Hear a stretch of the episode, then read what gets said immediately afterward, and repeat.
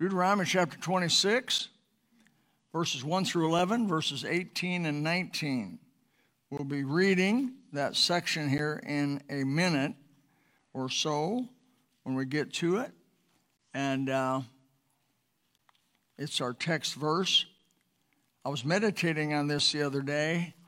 Um, I try to just give you what God puts on my heart to give you, what's in the book, everything we preached out of the Bible. If we preach the whole Bible, nothing but the Bible, so help us God. And it kind of hit me that God simply wants to be first. God wants the first. He wants not only to be first in your life, but to have the first in your life. Um, he shows us that He is really number one, whether we understand it or not. This knowledge is vital to us if we're to succeed eternally. Why? Because it's a universal, non changing truth that God is all in all.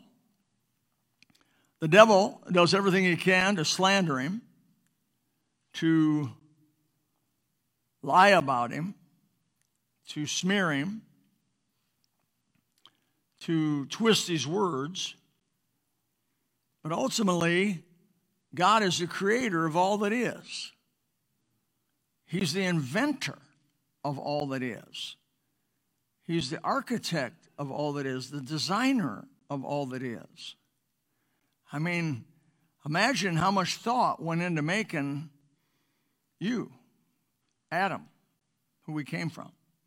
We're complicated. We are extremely complicated. We take so much for granted. Ignorance takes a lot for granted. Uh, I talked to a retinologist. I had a retina problem a while back and went to a retina doctor, and he confirmed with me again that the retina is one of the greatest proofs that there has to be a God. It just did not happen. Nothing is complicated, intricate, tender, and yet tough. And that's, that's amazing combination that God has put in his creatures. We're tender, but yet we're tough.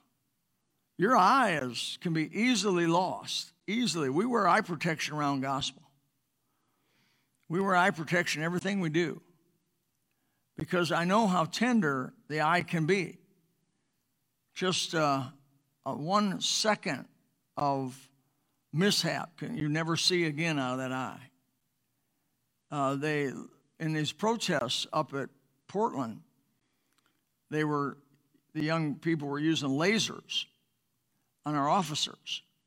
And I understand that a couple of the officers were permanently blinded by those lasers. That's because it some, does something to the retina, sears it or something, and ruins it. And you can have a detached retina and lose your eyesight if you don't get it fixed within a, really a few hours of experiencing it. That's why I've warned you old people if you ever wake up at night and you see like a net over your eye or some strange, it's, an, it's a 911, call out everybody you got get them there because you only got a limited amount of time to save your sight if you have a detached retina. How many here have had a detached retina? Raise your hand. Doesn't happen all the time. You've had one. Doesn't happen all the time. Thank God for that, amen. So we're so fearfully and wonderfully made. Uh, what God is telling us is that without Him, we're nothing. Jesus said, Without me, you can do nothing. Don't try to live independent of God. Don't try to live independent of God mentally, physically, emotionally, spiritually, in any capacity you got. Make Him what He really is. In other words, agree with the reality of all that is that He is number one, He's first. This is a non changing, universal truth that either you will be broken by it and or submit to it, or you'll be crushed by it. There's only two really outcomes. when people come to the Lord Jesus Christ or God, they either are going to be broken by him and submit, yes, indeed, you are who you say you are. Jesus, you are Lord. Or they will rebel against that, harden up against it, bow up against it, and eventually have to face Jesus at the great white throne and be crushed by that same truth that they rejected. You got me? That same truth will, and they will they will fall on their knees, just like the Christian did earlier, and say, Lord, Jesus, you're Lord. They will fall on their knees and say, Jesus, you're Lord. But it'll be too late. It'll be too late. And so it's so important that you and I, as, as born again believers, uh, put him as number one. Um, we will, this truth of him being number, number one will outlast all other challengers and challenges. It will remain and be foundational when all else is gone. God is number one, period. That is a teaching of Scripture from one end of it to the other. You'll see where I'm going on this when I, when I get where I'm supposed to be.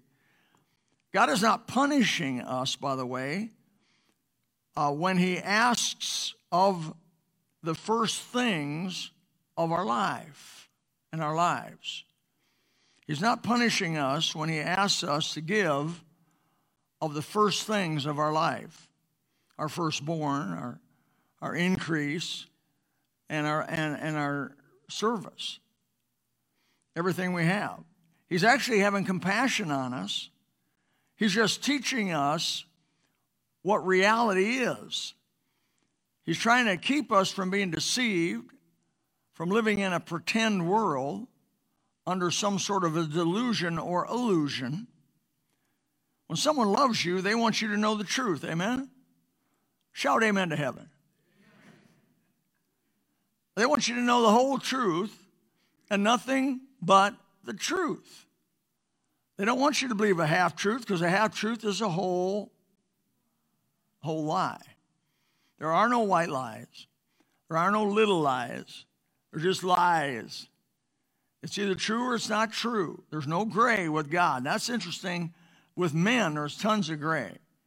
Gray area, gray area, but not with God. You'll not see gray in the Bible. It's just for what, who's you're going to be judged with deeds done to their body, whether it be good or bad. You don't get judged with deeds done to the body, whether it be good, gray, or bad.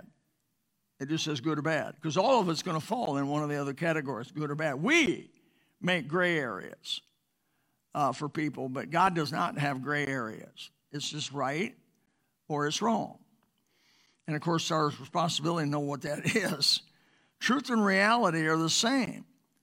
Jesus said he was the truth. When he said he was the truth, in essence, he was saying he was reality. So, God, in the very onset of his people of Israel, began to set in motion a teaching process. I want to view, both in the Old Testament and some in the New Testament, this process of teaching, how vital it is for you and I to understand clearly that God is to be number one in our lives. Why? Because Satan will challenge it, our free will Flesh will challenge it. The very world around us will surely challenge it and does challenge it. So, that reality that I've just spoken about is being challenged on three fronts the flesh, the world, and the devil. And it, it, your own flesh, the enemy within, will challenge it. Because we tend to be, uh, in the flesh, independent of God uh, to our own destruction, if I may say that. So, getting this truth throughout our life and clear is massively rewarding and helpful for us to be a Christian. Because if you want to be the kind of Christian that God wants you to be, you got to give God everything. You don't have anything. God owns it all, has it. I live and breathe and move and have my being tonight because God said so. Anything I accumulate is because God gave permission. Any intellectual power I may have is because God has allowed it to be. Any intelligence is because God has allowed it to be. Any, vo- any vocabulary, any speech ability is because God has allowed it. It all goes to God. Every bit of it. There were people born blind in this world. There were people born uh, deaf. There are people born retarded mentally. There are people born with all other kind of maladies. Every one of them could be me by, by the grace of God. Amen? Could be me. Uh, there's an 11, 12 year old girl named Alexa battling terminal cancer. They're going to let her go home. She's fine, ready to go. An 11 year old, 12 year old, I guess, 12 year old girl, Alexa. Uh, I got to live to 68. She's going to die at 12 years old. Why is that? Well, the mercy of God, and but His decision making. You say, Brother Bill, I I got my own way. No, you don't. As much as you think you do. The sad thing is, you have very little. You have a few prerogative choices in this life, and you do have some prerogatives, and God has uh, granted you some free will. But a whole lot of this life is on His will. It's going to be done according to His way and His will. Don't be upset about that. Be, it's a beautiful thing. Why? Because He's good, He's righteous, He's just. Uh, and, I want to put everything in His hands, amen. Now, I don't want to put it in the flesh's hands or the world's hands or the devil's hands for sure. So, how does God teach us to be teach us He is number one? Let's go to Deuteronomy chapter 26. Let me quickly read a few verses here, teaching at the beginning of this, Deuteronomy 26, 1 through 11.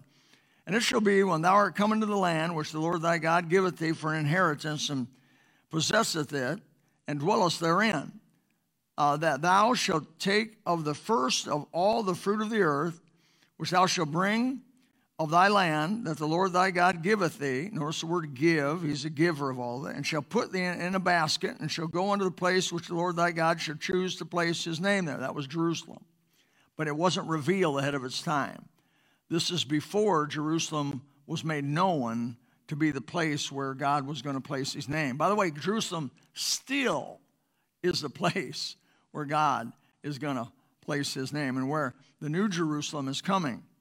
And thou shalt go unto, pre- unto the priest, and thou shalt be in those days, and say unto him, I profess this day unto the Lord thy God that I am come unto the country which the Lord sware unto our fathers for us for to give us.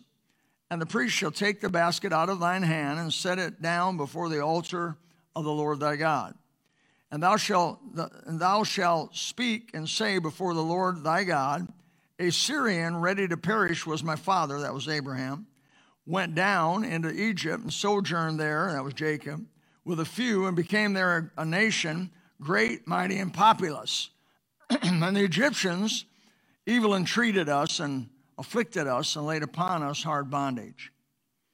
And when we cried unto the Lord God our fathers, the Lord heard our voice and looked on our affliction and our labor and our oppression. And the Lord brought us forth out of Egypt with a mighty hand, with an outstretched arm, and with great terribleness, and with signs and wonders. And he hath brought us into this place, and hath given us this land even a land that floweth with milk and honey. Everybody in America could say amen to that.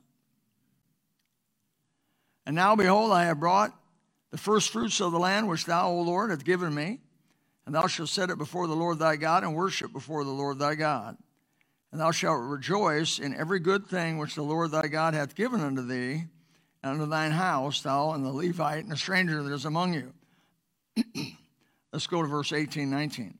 The Lord hath avouched thee this day to be his peculiar people, as he hath promised thee, and thou shouldest keep all his commandments. And if you basically if you do that, and to make thee high above all nations which thou hast made, which he hath made, in praise and in name and in honor, thou mayest be holy people unto the Lord thy God, as he has spoken. It's interesting that God uses visual effects, uh, valuable things and needed things to keep our attention on the principle that He is number one. He does that through asking of the first of our increase. Proverbs 3 9 says, Honor the Lord with thy substance and with the first fruits of all thine increase. The word tithe in the Bible simply means 10%. He wants us to give him the first 10% of all our increase. You can thank God it's not like what Joseph did when in Egypt, he got 20% of all their increase. That's federal taxes, by the way. It was the first federal taxes mentioned in the Bible, and they haven't gone below 20% since Joseph. But God said, no, that's too much. 10% is what I'm asking you to give as an increase. This is not limited just to money, but in fact, often was in animals, crops, gain of any kind, even to the firstborn, had to be redeemed of man and animal. it would be wise to remember why he is asking this of us to keep the reason for our prosperity or our gain in focus. He is the reason ultimately for even our life to keep us in this reality and to give us a constant reality check. This helps me when I tithe. I understand why. God's number one. Remember when, when, you, when um, you get a $150,000 check, the first thing you think of is, thank the Lord, I want to give him $15,000 of this. Amen? Or if you get a $1.5 million check, you think, God, amen, I'm going to give God, what is that, 150000 or something like that? Ever soon the numbers go past me. But it's not how much. It's never how much. It's just the amount, 10%. In other words, you know what I mean? The poor person who has 10 bucks, he says, I give a dollar. Now, you can argue this all you want, but a dollar is just the same as 1.5 million. If 1.5 million is a tenth of what you just made, that one dollar to the guy with 10 bucks is the same. Amen? I think there's going to be some people in heaven that are rewarded for their faithfulness in this area that you'll be shocked about. Because they just simply were faithful in what God said to do and whatever they had. And it's, it's to help us to keep in perspective who is God? Who is He? Numbers chapter 18, verse 15. Everything that openeth the matrix, you thought the movie The Matrix was the first time they used that. No. Everything that openeth the matrix in all flesh, which shall bring unto the Lord, whether it be of men or beasts, shall be thine. God says, I want the firstborn of them all. Nevertheless, the firstborn of man thou shalt redeem. That was five shekels, by the way. And the firstling of unclean beasts thou shalt redeem also. The clean beast you took to the temple, the first fruits, and gave them to God. It was a great visual learning thing. That's why I don't like electronic giving. Giving is going electronic. You know what I mean by that? It's going electronic. When you, when you give electronically, you, you type in the amount, you hit a little button, go boom, it's over. I like the old dime one, just like this, where you had a firstborn lamb. You took that lamb, you brought him to the temple, and you gave him to the priest. You had to, you know, you had to, or, or, you, or let's put it down this way: you write a check. I can tell you, I'll confess to you that there's been times I've been real short on everything, and my wife and we would write the 10% check, and she'd give it to me. She'd write, she was a banker. I let her do all the paperwork. And then she'd give me the check, and I'd look at that and go, wow, I could really use that money. Have you ever done that? You ever been so carnal as to do that? How many carnal people we got in here? Everybody's hand goes up. I look at that and I go, wow, that's a lot of money. I mean, for me, a lot of money.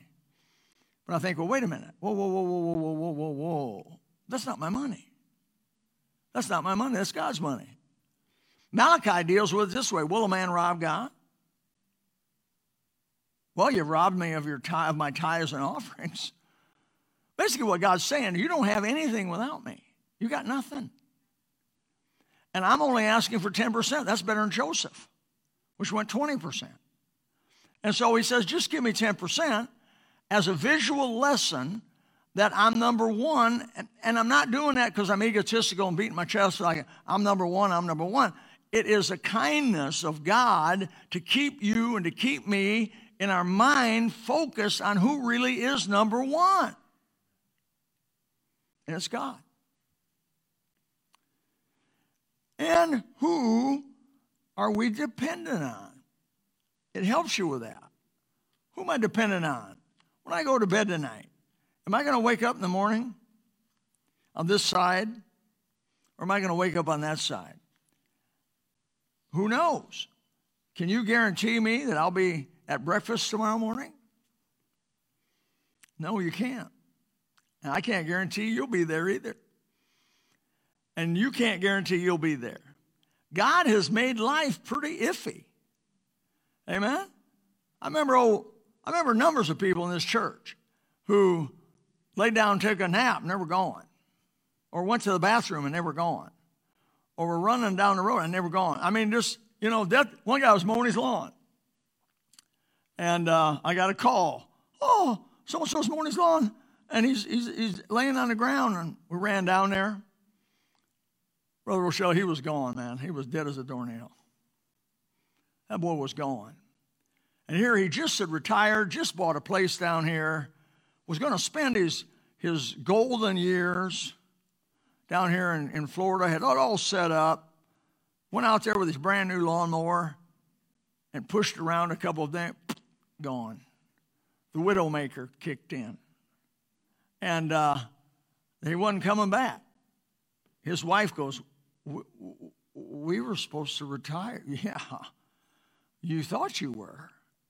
But, there, but that's the way life is, amen? And that's good to keep that way. Keep frosty. Keep frosty with God.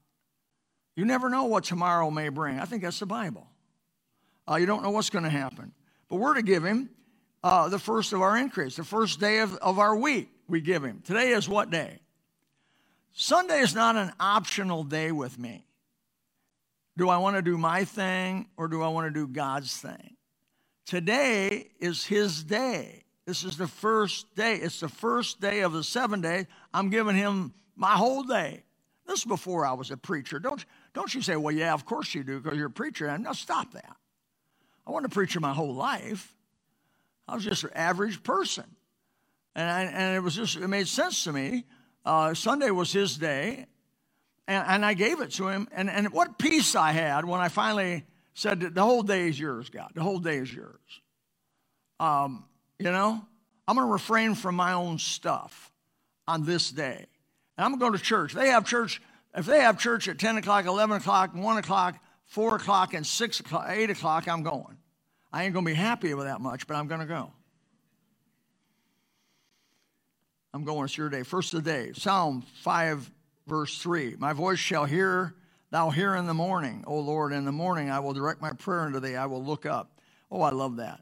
The first moment of consciousness in the, when I wake up, I want to say, I want, I want to talk about God. I want to think about God. I want to quote a verse about God. I want to, uh, Psalm 51, Psalm 23, Psalm, Psalm uh, 9, Psalm, Psalm uh, 100, Psalm 103, uh, something, you know, or, or, or other verses. And, and, and bless the Lord of my soul and just all these other different verses and, and just talk to God a little bit. Make him number one. I get up at night five times. The other night I counted them five times I got up. Five times. Five times in one night.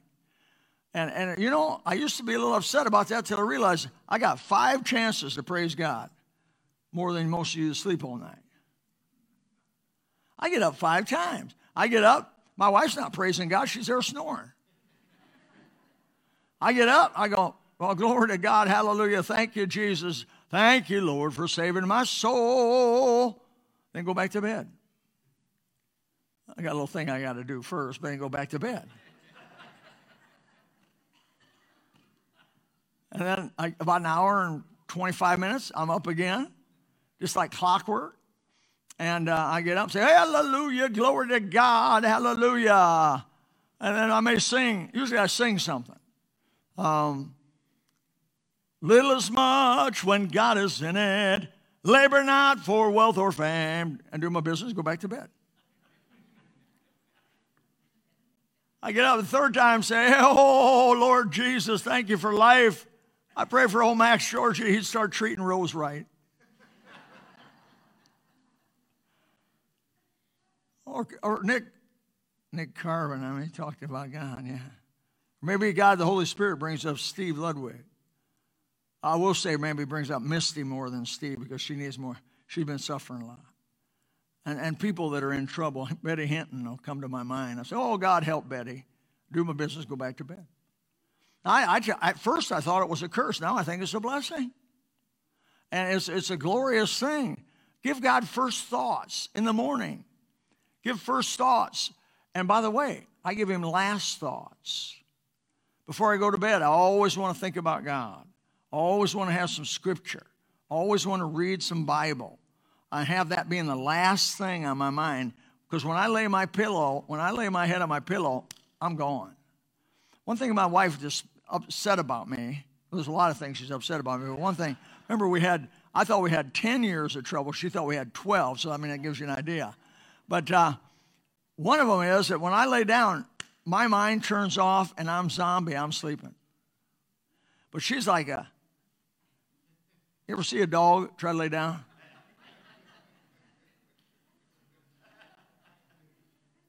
Well, let me read a book for an hour.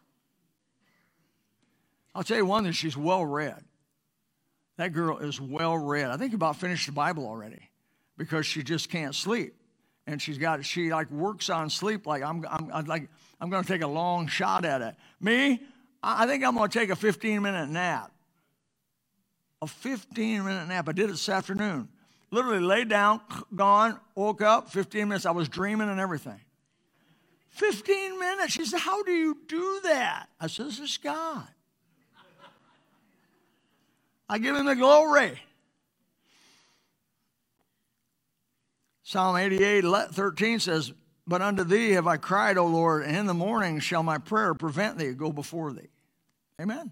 That's where it's at first of thy increase, first of thy children, first of thy day, first of thy thoughts, first of thy plans, first of thy attention, first of thy importance. Why? Because it's the truth. Matthew 6 33, but seek ye first the kingdom of God and his righteousness and all these things shall be added unto you. And there's everything else you really need to have. So it makes sense that putting God first involves all these things and more. It aligns itself with the reality of, of the universe. Because what will be left a thousand years from now? You say that's a long time, isn't it? 2,000 years almost since passed since Jesus was resurrected. Almost 2,000 already. I, I, I personally, you people that are old know what I'm talking about. Can you believe you're as old as you are? Can you believe it? You, you look at yourself like, is that possible? Have I been married to him that long? I mean, uh, 50 years, 60 years? Somebody told me the other day they had somebody they knew was married 72 years. Now, that's the longest I ever heard anybody be married 72 years. You had to get married about 13. But 72 years been married. I'm going to think of the name of the person, and I knew I'm, I'm coming to me. He died recently. Mark. Mark.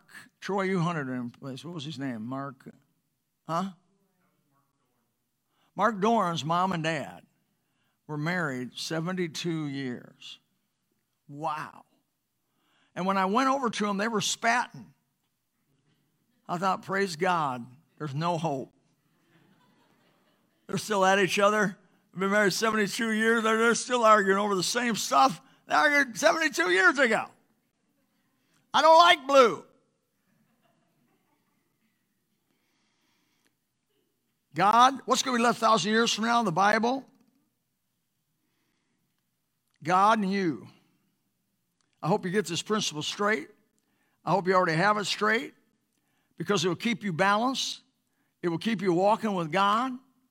Uh, you'll be like Enoch. Enoch walked with God and he was not. You know why? There was so little difference between heaven and earth.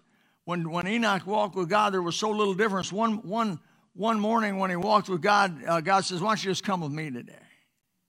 and he took him, for he was not. You know, another person that walked with God was Noah. Noah walked with God. Genesis chapter 6, verse 9 says, These are the generations of Noah. Now, Noah was a just man and, and perfect. I mean, he's complete in his generation. And Noah walked with God. Noah walked with God. He got, was, he got saved, didn't he? He got, he got saved. God will, God will take care of you if you put him first.